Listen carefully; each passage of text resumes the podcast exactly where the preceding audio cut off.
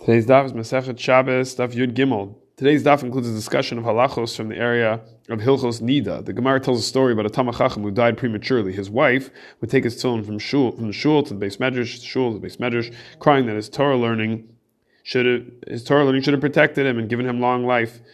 So why, why, why should he have died? So nobody was able to answer him. So one time Eliyahu Navi came to came to the woman and asked why she was crying.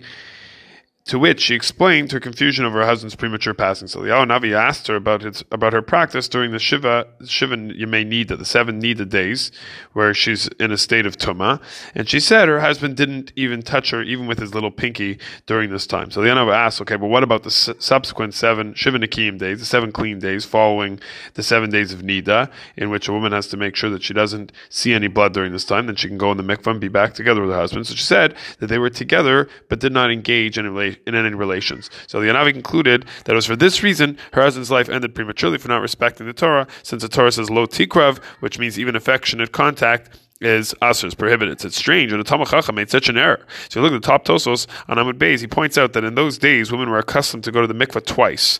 Once after the first seven days, of seven Nida days, then again after the conclusion of the of the Shiva Nikim, the seven clean days. From the Torah, his wife was in Nida for his first seven days. She was then Tahora, she was then pure. So they didn't need to be too strict on all the harchakos, distancing measures taken between husband and wife so as not to lead to prohibited relations. So comes the Ramban and his comments on the Rambam Sefer Mitzvos and Mitzvah number 353, where the Rambam says that lo tikravu, the Torah prohibition of lo tikravu, includes affectionate touch such as chibuk v'nisha, kissing and hugging. The Ramban asks, how could the how could the Rambam explain the words of our Gemara, Baruch HaMakom Shelo Nasa Panim B'Torah, this Talmud It's, it's, Baruch Hamakom that he that he was taken from this world, that he didn't respect the Torah. What should it have said? According to the Rambam, it should have said Torah that he was over a d'oraisa. It should have said the reason why he died is because he he he was with his wife he wasn't together with her in that sense, but he was with her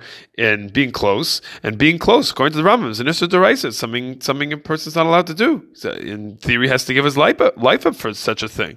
Therefore, says the Ramban, the affectionate touch here is prohibited midrabanan. And this language that the Gemara gives, a lo nasa pani Torah, uh, we see this in other places, and it usually is a reference to something that's assur midrabanan. In Megillas Esther, one of the achronim on the on the book of the Rambam, the Sefer Mitzvah of the Rambam, he defends the Rambam and interprets this Gemara, our Gemara, is when it says lo nasapanim as speaking about Kosh Baruch Hu, the Torah, the Torah, Kosh Baruch Hu wouldn't protect him because of his actions. So this Ramban is important for halacha l'maaseh in the following scenario: the Beis Yosef in Yoreh De'ah, Simon Kuf Tzadik Hey Sif Yud, which is the simanim that speak about Hilchos Nida, quotes a discussion in the Trumas Hadeshen, in Chuvas the Trumas Hadeshen, Rishon Beis, and other Rishonim, in a case where a wife who is a Nida and is sick and could have her husband help her out, touch her to assist her in her illness. The Trumas Hadeshen was machmir, even in a case where there were where there was no other doctor there. For the Ramban, says the Beis Yosef, he would be matir if there was no other doctor and his wife's condition was life threatening because the negia of a Nida is midrabanan, so it could be permitted. But for the Rambam, it's a potential yarg vayavo, which is a which is an unbelievable concept. According to the Rambam, this husband wouldn't be able to treat his wife because it would be a giluy arayos. He wouldn't be allowed to do such a thing. Wouldn't be permitted, even in a pikuach nefesh circumstance.